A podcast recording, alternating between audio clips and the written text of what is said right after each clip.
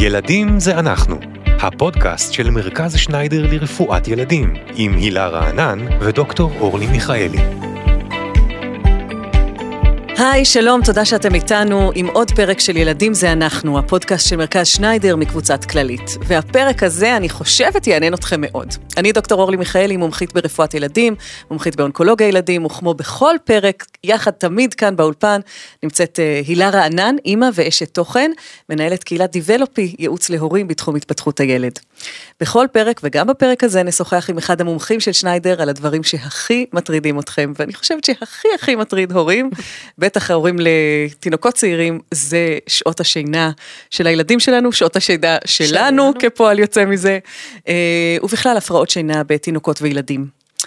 אה, הילה אה, הפכה לאימא בפעם השלישית לפני איזה חמישה חודשים, אז יש לך נכון. תינוקת בדיוק בגיל הבעייתי, נכון? אני חושבת שזה הגיל שאני הכי אוהבת.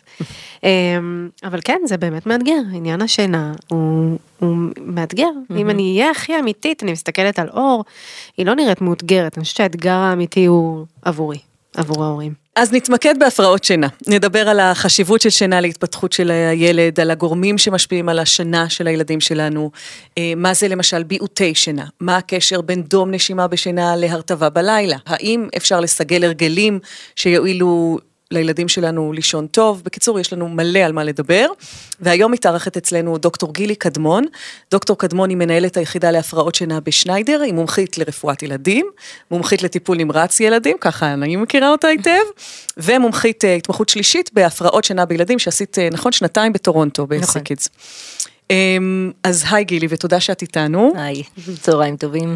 ונתחיל אולי במה זה שינה תקינה. אז אה, שינה תקינה זה משהו שהוא מאוד מאוד דינמי לאורך החיים של הילד מאז שהוא נולד עד שהוא מגיע לגיל 18, אה, גם מבחינת שעות השינה, אה, תינוק שנולד ישן רוב שעות היממה וזה נורמלי, וככל שהוא גדל הוא ישן פחות ופחות שעות עד שמגיעים ל-7-8 שעות בלילה בגיל ההתבגרות ולקראת כמו מבוגר, אה, וגם מבחינת הפיזור של השינה לאורך היממה, אנחנו קוראים לזה קונסולידציה, שתינוק שנולד הוא בעצם ישן לאורך כל שעות היממה בצורה מפוזרת לגמרי, ולאט לאט אנחנו מצפים שהשינה תעבור קונסולידציה, זאת אומרת תתגבש לשינה אחת ארוכה בלילה, ולא יהיה שינה ביום, בדרך כלל בגיל שלוש זה יכול להופיע גם יותר מאוחר. רגע, בואו נדבר על הבסיס. למה זה חשוב? זאת אומרת, אני לא, חוץ מה... נוחות של ההורים שאני ממש לא מזלזלת בה, למה זה חשוב לילד לישון טוב? אמ, אז באמת השינה היא מאוד מאוד חשובה להתפתחות של הילד מהרבה בחינות, מהרבה אספקטים.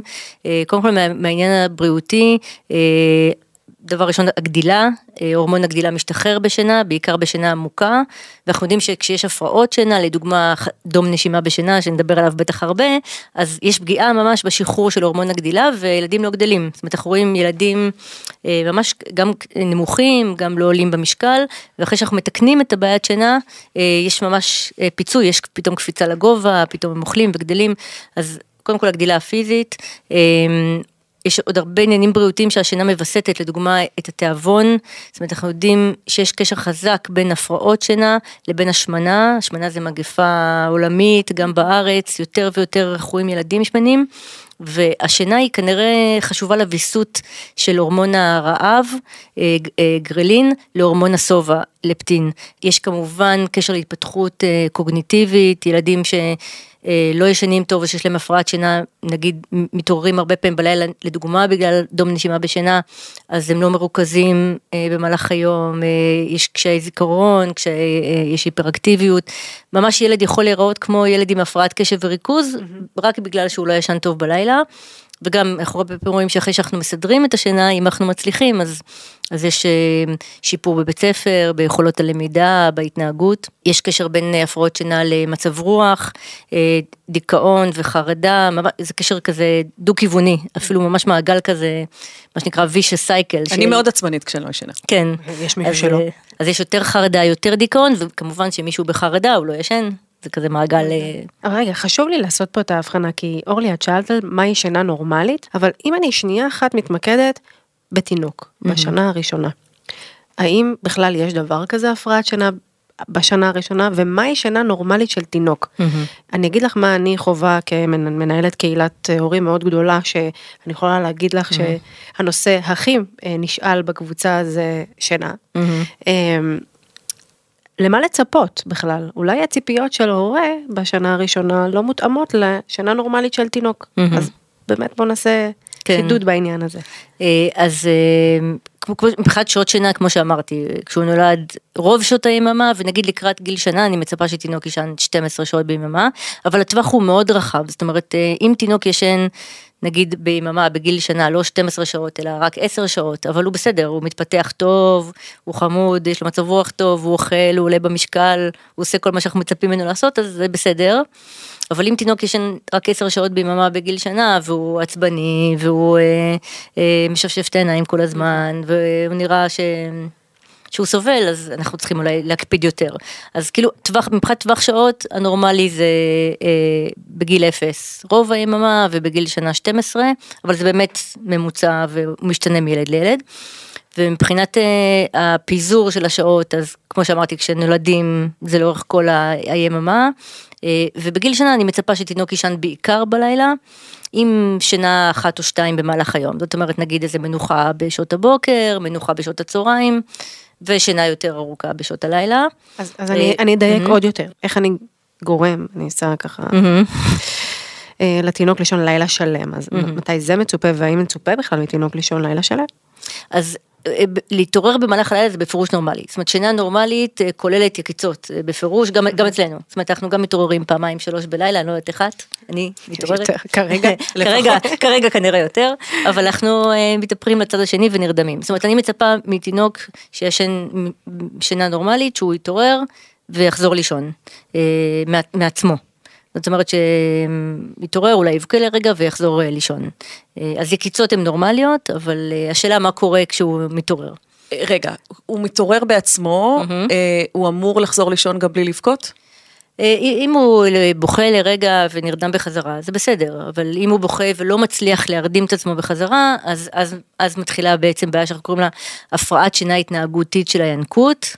שבעצם זה הפרעת השינה הכי שכיחה שאנחנו רואים בילדים, משהו כמו 30% מהילדים אה, מפתחים אותה, אצלי מתוך שלושה ילדים 100% פיתחו אותה, שלושה מתוך שלושה, לא סתם הגעתי להפרעות שינה. דווקא אצלך. דווקא אצלי. אז אה, הפרעת שינה התנהגותית של הינקות, שבעצם הבעיה בהפרעה הזאת היא שהתינוק לא יודע להרדים את עצמו. זאת אומרת, בעצם מתפתחת, מתפתח, מתפתחת איזושהי תלות בין היכולת להירדם לבין משהו חיצוני שעוזר לילד להירדם. זאת אומרת, תינוק שרגיל להירדם רק על הידיים, רק בעגלה, רק באוטו תוך כדי נסיעה, רק על סל קל שמונח על המכונת כביסה שמסתובבת.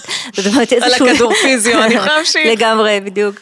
זאת אומרת, איזושהי תלות אה, שגורמת לתינוק לא, לא להיות מסוגל להירדם לבד. ואז כשהוא מתעורר בלילה, הוא צריך שוב את, ה, את, ה, את ההקשר הזה כדי להירדם. שוב את הציצי, שוב את המוצאת, שוב את הידיים.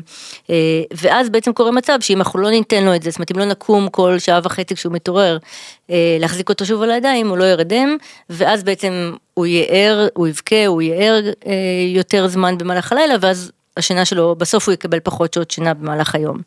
אז זה נשמע נורא פשוט לפתור את הבעיה ולא כן. להרגיל אותו לדברים האלה. בדיוק. ובכל זאת, ובכל זאת לרובנו זה לא, זה לא עובד. אה, באמת הדבר הכי טוב זה מניעה. אה, שזה קל להגיד, אבל קשה לעשות, שמראש להרגיל את התינוק שהוא נרדם לבד, מגיל אפס. זאת אומרת, אין סיבה שתינוק יירדם בידיים שלנו, אלא ברגע שהוא מראה סימני עייפות, עדיף לשים אותו בעריסה ולתת לו להירדם לבד. הבעיה שכולנו, כולנו אה, סליחה, אוהבים- ארבעה ילדים עשיתי ככה. כן, יפה. מאוד, יפה מאוד. הילה מסתכלת עליי, חבל שאנחנו לא באיזה, הילה מסתכלת עליי מצולם, בהשתוממות. מצולם. המאזינים של הפודקאסט שלא צופים ב- במבטים. אה, בסדר, אבל- אני- בגישה קצת אחרת, כן. אבל אנחנו אנחנו נדבר על זה. כן. כולנו, כול- זאת אומרת, גם אני עם שלושת הילדים שלי, אהבתי להחזיק אותם על הידיים ולפנק אותם ולתת להם להירדם עליי. תמיד זה מתחיל גם מאיזה מחלה או כואב להם, הוא בוכה, אני לא יודעת למה הוא בוכה, ובסוף הם נרדמים, ומהר מאוד נוצר, נוצרת התלות הזאת, זאת אומרת, ונוצרת הפרעת שינה משפחתית. זה, זה הבעיה, הבעיה השכיחה ביותר. אוקיי, אבל זה לא חולף, פשוט לתת, לק- ל- כמו שתינוק אה, מגיע גיל שהוא צריך ללכת, והוא לומד ללכת, כן. באופן טבעי. אה, כי זה מסלול ההתפתחות שלו. מהמם. אז איך עובד, עובד מסלול, מסלול ההתפתחות של שינה? כלומר, שוב, אני אה, בגישה קצת אחרת. יותר טבעית, יותר, כן. יותר טבעית. בעיניי זה דווקא הרבה יותר טבעי. כי אצלך כאילו, היה טבעי חיבקתי להניח אותם מלא, להניח אותם. ואז הנחתי אותם כי ראיתי שהם רוצים לישון, וזה היה נורא טבעי שהם לומדים לישון ככה, ו- וזה אני חושבת שיפר את איכות השינה שלהם.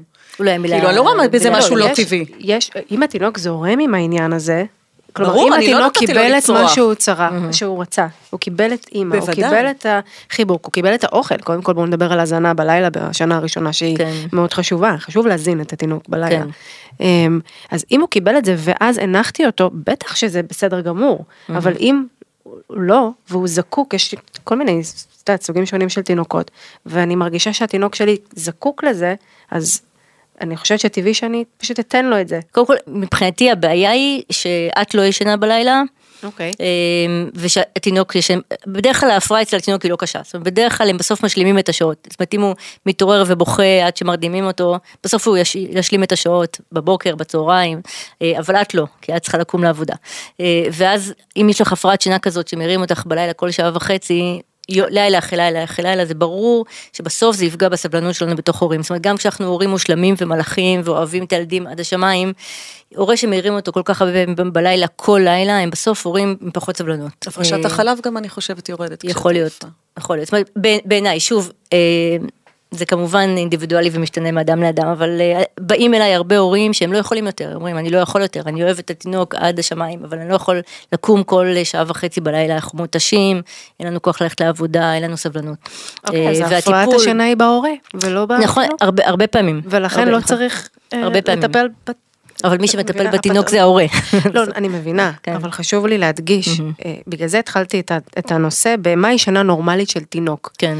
אה, וזה חשוב להדגיש את זה, חשוב להגיד להורים, ההורים מחפשים מה הבעיה בתינוק. כן. אז אם, באמת הורה מגיע לכלו כל הקיצים ואני לא מסוגלת לתפקד יותר, בוודאי שאני כן. חושבת שצריך לטפל, מדברת על השנה הראשונה, ממש newborns, קטנטנים, נולדו עכשיו, היו בבטן, במקום החמים והנעים שלהם, יצאו לעולם, כן. ולתת להם שנייה אחת להבין את עצמם, פשוט להיות שם גם בלילה.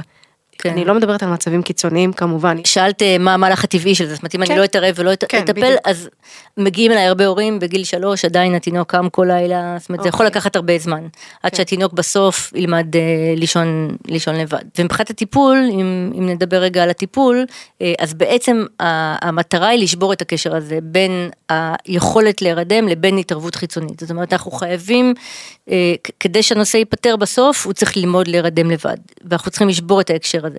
עכשיו איך עושים את זה? יש אה, הרבה גישות.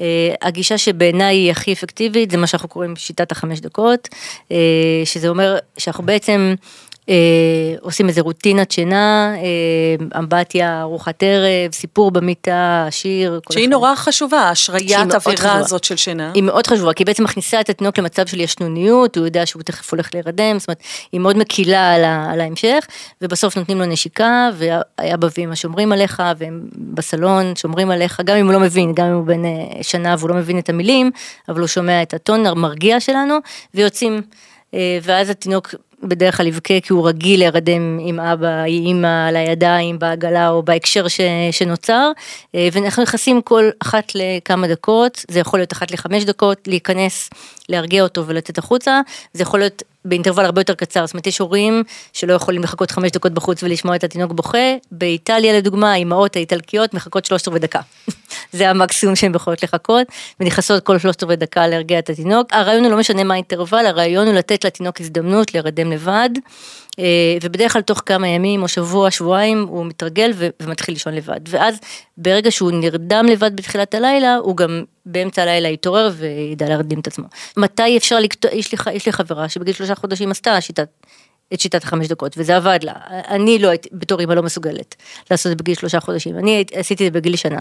זה באמת עניין של... אה, בסוף זה ילד שלך ואת תחליטי איך לגדל אותו אה, וכמה את מסוגלת אה, לקום בלילה ו- אבל אני חושבת שברגע שלתינוק יש כבר את אה, איך קוראים לזה קיביון אובי- אובייקט שהוא יודע שכשאימא יוצאת מה, מהחדר היא לא נעלמת אז, אז אפשר לעשות את זה. זה בעיניי. סביב תשעה חודשים. כן. עכשיו, זו שיטה אחת שאני מכירה אותה, והיא מאוד אפקטיבית, כאילו ראיתי הרבה הצלחות, יש עליה גם עבודות של פסיכולוגים. אה, לדוגמה, מיכל כהן, שהיא פסיכולוגית שאני מאוד מעריכה אותה, עשתה עבודה במסגרת המחקר שלה באוסטרליה, על, על השיטה הזאת, ועקבה אחרי הילדים לאורך זמן. כי בעצם מה החשש הכי גדול שלנו? שתיווצר פה איזה חרדת נטישה. שהתינוק יחשוב שהוא לבד בעולם, אבא ואמא עזבו אותו, ו, ו, אה, ותיווצר פה איזה טראומה. אז היא עקבה אחרי הילדים האלה וראתה שהקשר בין ההורה לילד לא נפגע, אלא להפך אפילו. אה, זאת אומרת, זה לא פוגע בקשר שלנו איתם, ואני מודעת לזה שיש הרבה שיטות אחרות, שיטת לילה טוב, יש דברים אחרים, שאני לא יודעת לדבר על ההצלחות שלהם, אבל לא משנה מה, הרעיון הוא לשבור את הקשר הזה, בין אה, היכולת להירדם לבין משהו חיצוני שעוזר לי להירדם. מוצץ נחשב משהו חיצוני? אני השתמשתי במוצץ, זאת אה, נתתי אותו, אם הוא מונח על המיטה והתינוק יכול לקחת לבד זה בסדר, אבל אם כל פעם צריך לבוא ולתת לו אותו, אז אה, משהו חיצוני שנשענים עליו. זה חצי פתרון, כן. בסוף כמובן שיש שיטות שונות, יש הורים שלא מסוגלים לשיטה הזאת, וכל אחד בוחר את מה שטוב לו. אמ, בעיות נוספות שיכולות לגרום לבעיות בשינה? אז באמת בעיה מאוד חשובה שאנחנו מתעסקים איתה הרבה ביחידה להפרעות שינה, זה מה שאנחנו קוראים דום נשימה בשינה או חסימת נשימה בשינה, שאנחנו רואים הרבה בגיל הינקות, אה, בדרך כלל, אה, בעצם היא מתבטאת בחסימה לנשימה במהלך הלילה. תינוק נרדם, אה, כל הטונוס של השרירים והלשון ודרכי האוויר קצת יורד, ואז בעצם יש חסימות אה, או חלקיות או מלאות בנשימה שלו הרבה פעמים במהלך הלילה.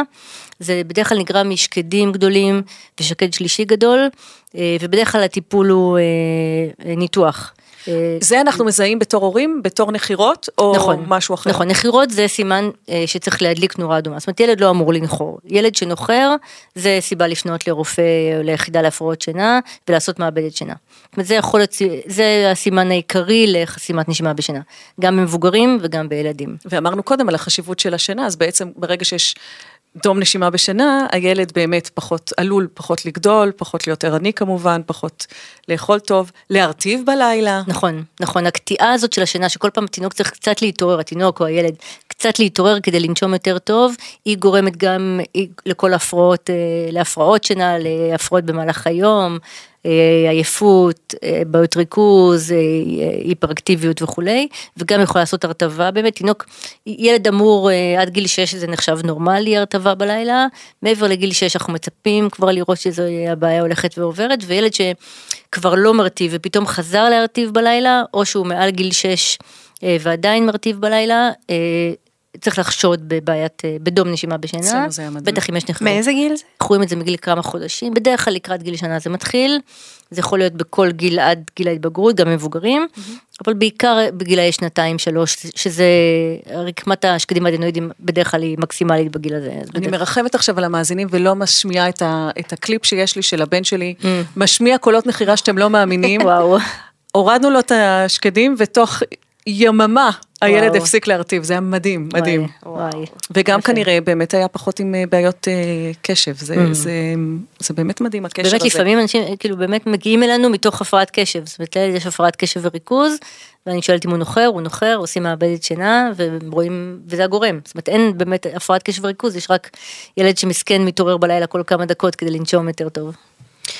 אמ, בואי נדבר על ביוטי לילה. Mm-hmm. התינוק אה, או פעוט אני מניחה mm-hmm. קם ולא יודעת צועק מתוך שינה נכון? רק פעוט לא לא גם ילדים? אה, איזה גילאים זה? יכול באמת גם וגם שוב אצלי גם זה היה אצלי. כל הפרעת שינה שנדבר עליה אני אדגיש את זה. זה מתחיל, זה יכול בגיל שנים, זאת אומרת גיל שנה שנתיים, זה יכול, זה יכול להימשך גם לגיל יותר, גם, גם בגילאי שבע שמונה, אה, אפשר לראות את זה, בעצם אה, זה יכול להיות אירוע מאוד מבהיל, כי התינוק מתעורר בלילה וצורח ונראה כאילו עובר עליו סרט ממש ממש רע, הוא מזיע, הוא אדום, לפעמים הוא אפילו יורד מהמיטה אה, ורץ בבית וצורח, ובעצם הוא ישן, זאת אומרת זה בעצם הפרעה שמופיעה מתוך שינה עמוקה, אנחנו קוראים לזה פרסומניה, שזה קבוצה של הפרעות שמופיעות מתוך שינה. אמ, ו, ואם ננסה להעיר אותו, לעזור לו, להוציא אותו מזה, זה רק יחמיר את הבעיה, כי בעצם התינוק ישן עמוק תוך כדי האירוע הזה. אז אה, מה שאנחנו מסבירים להורים שזה נורמלי, זה בעצם נובע מאיזושהי קטיעה של השינה העמוקה, בדרך כלל זה עובר עם הגיל, אה, ולא לנסות להעיר את התינוקות או את, או את הילד, לשבת לידו, לוודא שהוא לא נופל מהמיטה או קורה לו משהו רע, ולחכות שזה יעבור. כי אם... לא לנסות להעיר אותו, לא אני לנסות להעיר חוזרת על מה שאמרת בגלל שזה מפתיע, כי נכון. כי הרפלקס שלך זה כאילו אני אעיר אותו בשביל שהסרט להוציא הרע הזה אותו ייגמר. מהסיוט, כן, בעצם זה לא חלום רע, זה בעצם אה, שינה עמוקה. ואפשר פשוט לשבת לידו או להוליך אותו בעדינות למיטה בחזרה אם הוא יצא מהמיטה ולחכות שזה יעבור. מה שכן אפשר לעשות כדי להקטין את זה קצת בילדים שזה קורה להם הרבה פעמים זה להקפיד על שעות שינה. כי ילד שלא ישן מספיק שעות הוא ישן יותר שינה עמוקה, זאת אומרת אחוז השינה העמוקה יותר גבוה אה, ואז זה יקרה יותר פעמים. אה, ואנחנו באמת רואים את זה בילדים שבלילה שהוא הולך לישון יותר מאוחר, זה קורה, הסיכוי שזה יקרה יותר גבוה. וזה גם קורה יותר בזמן מחלות ויראליות וכולי, אבל את זה אי אפשר למנוע. וואי, ככה ידעתי שהבכור שלי, ככה ידעתי שיש לו חום גבוה, הוא פשוט היה מתחיל וואו, עם הביעותים. עם הביעותים? מה לגבי sleepwalking? איך להגיד את זה בעברית? אה, אה, הליכה מתוך תוך- שינה, אז באמת יש אה, עוד בקבוצת הפרסומניות, יש לנו דיבור מתוך שינה ויש הליכה מתוך שינה, גם הם מופיעים מתוך שינה עמוקה, זאת אומרת זה קטיעה של השינה העמוקה, דיבור מתוך שינה זה מאוד מאוד נפוץ, נראה לי שכולנו מדברים מתוך שינה באיזשהו שלב בחיים שלנו, והליכה מתוך שינה אנחנו רואים בערך בעשרה אחוז מהילדים, בדרך כלל זה עובר לקראת גיל ההתבגרות, יש כאלה שכן ממשיכים עם זה גם אה, הלאה, גם זה היה אצלי. גם זה בדרך כלל לא מצריך טיפול, אלא אם כן אה, קורה משהו מסוכן במהלך האירוע. זאת אומרת, ילד שנגיד מנסה לצאת מהבית, חלילה לצאת לרחוב, לצאת לכביש, אה, חס וחלילה פותח את- המגירה ומוציא סכין, זאת אומרת, אם יש משהו שיכול לסכן את הילד, אנחנו שוקלים טיפול תרופתי, פשוט נותנים כדור שינה לפני השינה כדי למנוע את הקטיעה הזאת של השינה, אבל ב-99% מהמקרים זה... רק אה, השגחה, אפשר להמליץ להורים לשים פעמון על הדלת של הילד, כדי שאם הוא יוצא מהחדר הם יתעוררו. למה זה קורה? יש איזשהו... אנחנו לא, יודע, לא יודעים למה זה קורה, זה כנראה באמת איזושהי חוסר בשלות של השינה העמוקה, קטיעה של השינה העמוקה. אמ, קורה, ב, וזה, וזה גם רץ במשפחות, כנראה יש גם איזו נטייה גנטית, כי אם לאימא היה את זה, כן. אז גם לילדים יהיה את זה, אה, היה ב, לי- בסיכוי גבוה יותר. הייתה לי איזה, היה לי איזה קטע לפני שהייתי בצבא, כנראה שהייתי באמת מאוד מאוד עייפה, ובאמצע השינה ניסיתי, ל- כאילו אני ערה, ניסיתי להעיר את עצמי, אבל הגוף ישן. ומאז אני ב... וטראומה מזה, וטראומה אז זה. משהו אחר, זה נקרא שיתוק שינה. אוקיי. יש דבר כזה, זה באמת קורה כש... יותר כשעייפים. בעצם אה, אה, זה תופעה שנקראת. שמופיעה מתוך שנת חלום, כי בשנת חלום הגוף שלנו משותק. בשנת חלום יש בעצם ירידה משמעותית בטונוס של השירים כדי שאת לא will act out את החלום. כי אם את- חולמת שאת הולכת, את תתחיל ללכת. אוקיי. אז כדי שזה לא יקרה, הגוף אה, בעצם מוריד מאוד את הטונוס של השירים, את בעצם כמעט משותקת. אז אם מישהו יעיר אותך בשנת חלום, זה יכול לקרות שאת כאילו ערה, אבל הגוף עדיין עם טונוס נמוך ולא יכול לזוז. אז זה נקרא שיתוק שינה, זו תופעה נורמלית, אוקיי. בטח כשעייפים זה יכול לקרות יותר. אני חוזרת לתינוקות אמ, ולמוות בעריסה. נושא חשוב מאוד. אז אה, מוות בעריסה זה כמובן אה, קטסטרופה, אה, שלשמחתי השכיחות של זה הולכת ויורדת, מאוד ירדה בשנים, בשנים האחרונות, בעשרות השנים האחרונות. בעצם מדובר על תינוק שנפטר מתוך שינה מסיבה לא... לא ידועה. זאת אומרת, כדי להגיד שזה מוות בעריסה, אנחנו צריכים לשלול שזה לא היה משהו אחר. איזה זיהום קשה, הפרעת קצב, אה, משהו שיכול להסביר. וכשאנחנו מגיעים למצב שניסינו לחפש סיבה ולא מצאנו, אנחנו מגדירים את זה כמוות בעריסה, עד גיל שנה, מתוך שינה. אה, ובאמת אה, הדרך היחידה היא מניעה, ויש הרבה דברים שמקטינים את הסיכוי למוות בעריסה.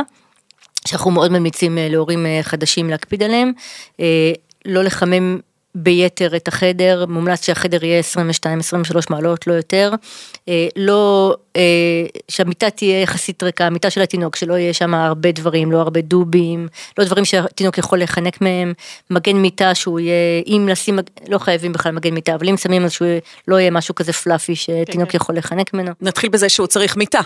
צריך מיטה, כן, לישון במיטה שלו, זאת אומרת מאוד מומלץ שהתינוק יישן עם ההורים באותו חדר, מאוד מומלץ בחודשים הראשונים, אבל לא באותה מיטה. אמ, אין בעיה עם מיטה מתחברת. נכון. כי זה המיטה שלו שפשוט נכון. מתחברת למיטת זאת ההורה. אומרת שלא יהיה מצב שנוכל להתגלגל אליו, היה לנו בטיפול נמרץ הגיעו כמה מקרים של מוות בעריסה שהורים פשוט התגלגלו מתוך שינה לילד. עכשיו זה נראה לנו שזה לא יקרה לנו בחיים, אבל כשאנחנו ישנים אנחנו ישנים, אנחנו לא מודעים למה שאנחנו עושים, אה, ולכן צריך שיהיה איזושהי הפרעה, שלא נוכל להתגלגל עליו. אה. שינה על הגב. שינה על הגב, היא, זה העניין העיקרי. Okay. אוקיי. זה מה שכנראה מאוד הקטין את השכיחות של מוות בעריסה, אה, בשנות ה-80 היה כזה קמפיין גדול, Back to sleep. sleep, בדיוק, ומאז היה ירידה משמעותית. באמת, כל המקרים שאני ראיתי של מוות בעריסה לא ישנו על הגב. אה, זה כנראה מאוד משמעותי, לא לעשן ליד התינוק, גם, אה, גם לא לעשן בחוץ ולחזור עם אותם בגדים אל, אל התינוק. זאת אומרת, הניקוטין שנספג בבגדים שלנו והוא הוא משפיע, כמובן אה, לא לעשן, לא, לא, לא סמים, אה, מה עוד לא אמרתי? מוצץ אה, והנקה. מוצץ והנקה, נכון. וחשוב לומר שכל הדברים האלה שאמרת שהם מונעים מוות בעריסה, הם ממש הוכחו. זאת אומרת, נכון. זה באמת באמת מאוד מאוד עזר להקטין את הדברים. הנושא של השכיבה על הגב הוא, אני חושבת, הכי קשה להורים. נכון. כי, כי באמת הילד נרדם הרבה יותר בקלות על נכון. הבטן, ובאמת הרבה... הרושם שלך שהוא, שהוא ישן הרבה יותר טוב על נכון. הבטן, ולכן במשך היום כשאתה מסתכל עליו זה מצוין שהוא יישן על הבטן. לא רק זה, גם ההתפתחות היא יותר אה, טובה, על... במהלך היום, כשהתינוק מונח על הבטן, הוא מרים את הראש, הוא מפתח את הכתפיים, הוא מתרומם יותר מהר, זאת אומרת, תינוקות ששמים אותם על הבטן יותר, הם מתפתחים יותר מהר מבחינה פיזית. אבל כשהתינוק ישן, אז צריך לשים אותו על הגב, זה קשה. ובאמת חשוב פה מראש מניעה, זאת אומרת אם אני ארגיל את התינוק לישון על הבטן, הל- הלך עליי. עדיף שיהיה לא נוח, מאשר ושיהיה בחיים. שיהיה בחיים. כן, נכון. הרבה פעמים אה, הורים פונים ליועצות שינה, מדריכות אה, שינה, דברים כאלה, זה... יש בזה משהו? אז אה, באמת בהפרעת שינה התנהגותית אה, של התינוק, של הינקות, מה שקראנו, אז אה, הר- הרבה פעמים צריך עזרה בעניין, זה קשה מאוד להתמודד עם זה לבד, ואנחנו ממליצים על יועצות שינה שילוו את ההורים ויעזרו להם, כן, וגם יש בשניידר כמה יועצות שינה, חשוב להדגיש שהן צריכות להיות מוסמכות. כן, כן, כמובן שיעברו. אמרת שיש בכל ש- שלב זמן שינה אידיאלי, אז איך זה בגיל ההתבגרות, או... אז בגיל ההתבגרות אנחנו רוצים מינימום שבע שעות שינה, אם הכל בסדר. זאת אומרת, אם הילד מתפקד, ערני, מרוכז בלימודים, ו... אז שבע שעות שינה זה מספיק, אם לא, אז כדאי אפילו שמונה, אה, מה שנקרא בגיל תיכון. אה, ואני חושבת שההפרעת שינה הכי, הכי שכיחה בגיל הזה, גם את זה יש לי בבית, זה הפרעה בשעון הביולוגי. או-אה, זה כאילו בא ביחד עם גיל ההתבגרות אינר- לגמרי, אוטומטית. אפשר להגיד שזה אינהרנטי לגיל ההתבגרות, בעצם מה שקורה בהפרעה בשעון הביולוגי זה שיש איזשהו בעיה עם המלטונין פתאום בגיל ההתבגרות, הוא לא משתחרר מספיק, הרמה שלו נמוכה יותר, והוא משתחרר בשעות יותר מאוחרות בלילה, זאת אומרת מתבגר פתאום לא מצליח להירדם ב-10-11, והוא ער עד 12, 1, 2 בלילה. ורק אז הוא מצליח להירדם וכמובן שלקום בבוקר זה מאוד מאוד קשה אחרי שנרדמנו מאוד מאוחר. זאת אומרת מה שמאפיין את ההפרעה הזאת זה מתבגר שהולך לישון מאוד מאוחר וקשה לו מאוד לקום בבוקר ואם תיתנו לו לחיות לפי הלו"ז שלו אז הוא ירדם בשלוש ארבע בבוקר ויישן עד 12 בצהריים. וזה לא קשור צהריים. למסכים או למה שהוא עושה במהלך שעות הערות שלו? כלומר זה כן. זה ככה כי זה ככה? אז באמת יש שני מרכיבים להפרעה הזאת, יש מרכיב ביולוגי שזה המלטונין שמשהו נדפק שם בגיל ההתבגרות ובדרך כלל זה מסתדר עם הזמן, ויש מרכיב, מרכיב התנהגותי שהוא מאוד חשוב, שבגדול אנחנו קוראים לזה היגיינת שינה, זה היגיינת שינה זה כל ההמלצות לאיך לעודד שינה בריאה, ובאמת מתבגרים אה, עושים הרבה דברים נגד העניין הזה, אחד, אחד העיקרים זה מסכים, הבעיה במסכים זה שניים, א', עצם האור של המסך מעורר, הוא מגיע דרך העיניים למוח ומונע את שחרור המלטונין, זאת אומרת אה, ממש אומר למוח שעכשיו בוקר ולא לילה.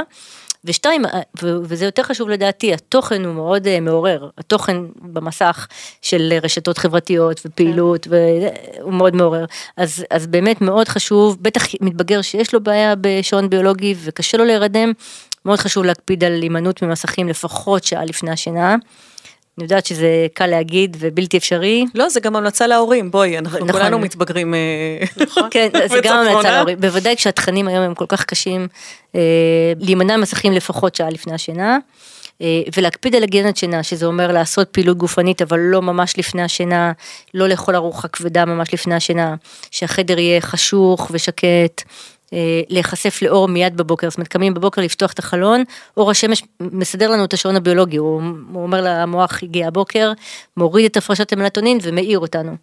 אה, ואז תוך חצי שעה אנחנו, חצי שעה אנחנו ערים. אם, אם שמתם לב, אנחנו קמים בבוקר ועדיין ישנונים נכון. בחצי שעה הראשונה, כי המלטונין עדיין שם. אז האור מאוד עוזר להקטין את ההפרשה שלו בבוקר הזה. אפרופו מל- מלטונין, מתי אה, מומלץ ומתי לא מומלץ טיפול תרופתי? בעיקר אני שואלת על מלטונין בגלל שזה משהו שלא צריך בשבילו מרשם ויש הרבה אנשים אה, כן. שמשתמשים בו. אז באמת בהפרעה בשעון הביולוגי אני ממל... אנחנו ממליצים לתת, אה, כי באמת אנחנו יודעים שיש בעיה, ההפרשה היא לא טובה בגיל ההתבגרות, אז אנחנו ממליצים לתת, בטח בתקופת הלימודים, אפשר בחופש הגדול לא לקחת, אבל בתקופת הלימודים כשצריך לקום בבוקר בשעה נורמלית, אז אנחנו ממליצים. בהפרעות אחרות, אנחנו כן לפעמים משתמשים במלטונין כמשהו שהוא קצת משרה שינה, אה, בילדים שמאוד קשה, בעיקר בילדים עם הפרעות התפתחותיות, עם פגיעות מוחיות, שאז יש איזה היגיון שאולי גם אז המלטונין לא משתחרר כמו שצריך, ואנחנו נותנים את זה לפעמים, אבל בעיקר האינדיקציה היא הפרעה בשעון הביולוגי. שנדבר קצת על מיתוסים? בשינה? זה החלק האהוב עליי תמיד. יאללה. יאללה, אז המיתוס הראשון, אה, שימוש במוצץ מפחית סיכון למוות בעריסה. אז זה נכון, אז זה באמת, זה לא מיתוס, זה נכון. אני חושבת שבעצם כל מה שמונע מהתינוק לישון מאוד עמוק, אה, עוזר נגד מוות בעריסה, וגם כנראה מוצץ שומר על איזושהי... איזושהי מונע שינה מאוד עמוקה, התינוק מוצץ את התינוק והוא קצת ערני, כנראה שזה המנגנון, אבל כן, הוא באמת, באמת מונע. מוניטור? מוניטור לא, מוניטור לא עוזר. אה, אני חייבת להגיד שאני כן השתמשתי בבייבי סנס, אבל אה, יש מחקרים שמראים שזה לא מונע מוות בעריסה.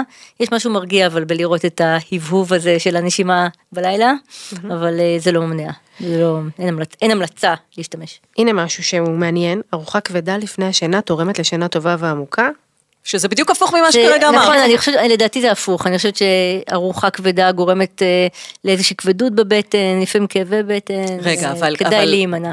כש, כשתינוק אה, אוכל ממקבוק או יונק, אז כאילו... אה, באמת יש מיתוס כזה שכאילו ש- אם הוא לוקח כן. יותר מה... אני, אני ניסיתי את זה, טוב בלילה. אני ניסיתי זה לא עבד, אני לא יודעת, אם זה עובד אז בבקשה, אבל אני כשנתתי כזה, הוספתי דייסה כן. לבטרנה שהיא תהיה שמיכה, לא, לא, לי- אצלי זה לא עזר.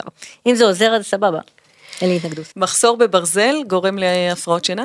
אז זה יכול לגרום להפרעת שינה ספציפית שנקראת בעיטות רגליים מחזוריות בשינה. אה, יש קשר בין זה לבין חסר ברזל בילדים. זה לא, זה הפרעה די נדירה, אנחנו לא רואים אותה הרבה, אבל יש ילדים שהרגל שלהם ממש קופצת בלילה בבעיטות מחזוריות, ואז זה מאיר אותם, זאת אומרת זה גורם לקטיעה של השינה. ואם אנחנו רואים את זה, אנחנו ממליצים אה, לבדוק את מאגרי הברזל, ואם הם נמוכים אז נותנים. אבל באופן כללי כפתרון להפרעות שינה לא. אז רגע, אני נזכרת עכשיו, ברזל גורם גם להפרעת קשב וריכוז, ודיברת על זה שמחסור בשינה גורם להפרעת קשב וריכוז, זה גם הפוך? קשר. יכול להיות ש... שהפרעת קשב וריכוז תגרום לבעיה בשינה? אה, כן, כן, זאת אומרת, אה, אה, בעיקר בעניין התנהגותי, של ילדים עם הפרעות קשב וריכוז, יש הרבה oppositional behavior כזה, אז הם לא רוצים ללכת לישון, הם החליטו מתי הם הולכים לישון, זאת אומרת, יש גם, ילדים עם הפרעות קשב וריכוז יש להם יותר הפרעות שינה, אה, וגם יש להם יותר בעיטות רגליים מחזוריות בשינה, וגם הטיפול בהפרעות קשב והתרופות הסטימולנטיות, הן גם מפריעות לפעמים לישון. זאת אומרת, אם לוקחים ריטלין נגיד ארוך טווח כזה, אז הוא יכול להפריע, אז יש פה איזה, יש קשר, יכול להיות שהוא גם קשר גנטי שאנחנו עוד לא יודעים עליו. טוב, נראה לי שסיימנו, אורלי. רוצה לעשות סיכום? אמ, קשה לסכם את הפרק הזה, אני חושבת שלמדנו כמה דברים מאוד חשובים. אחד, אה, כמה שינה חשובה.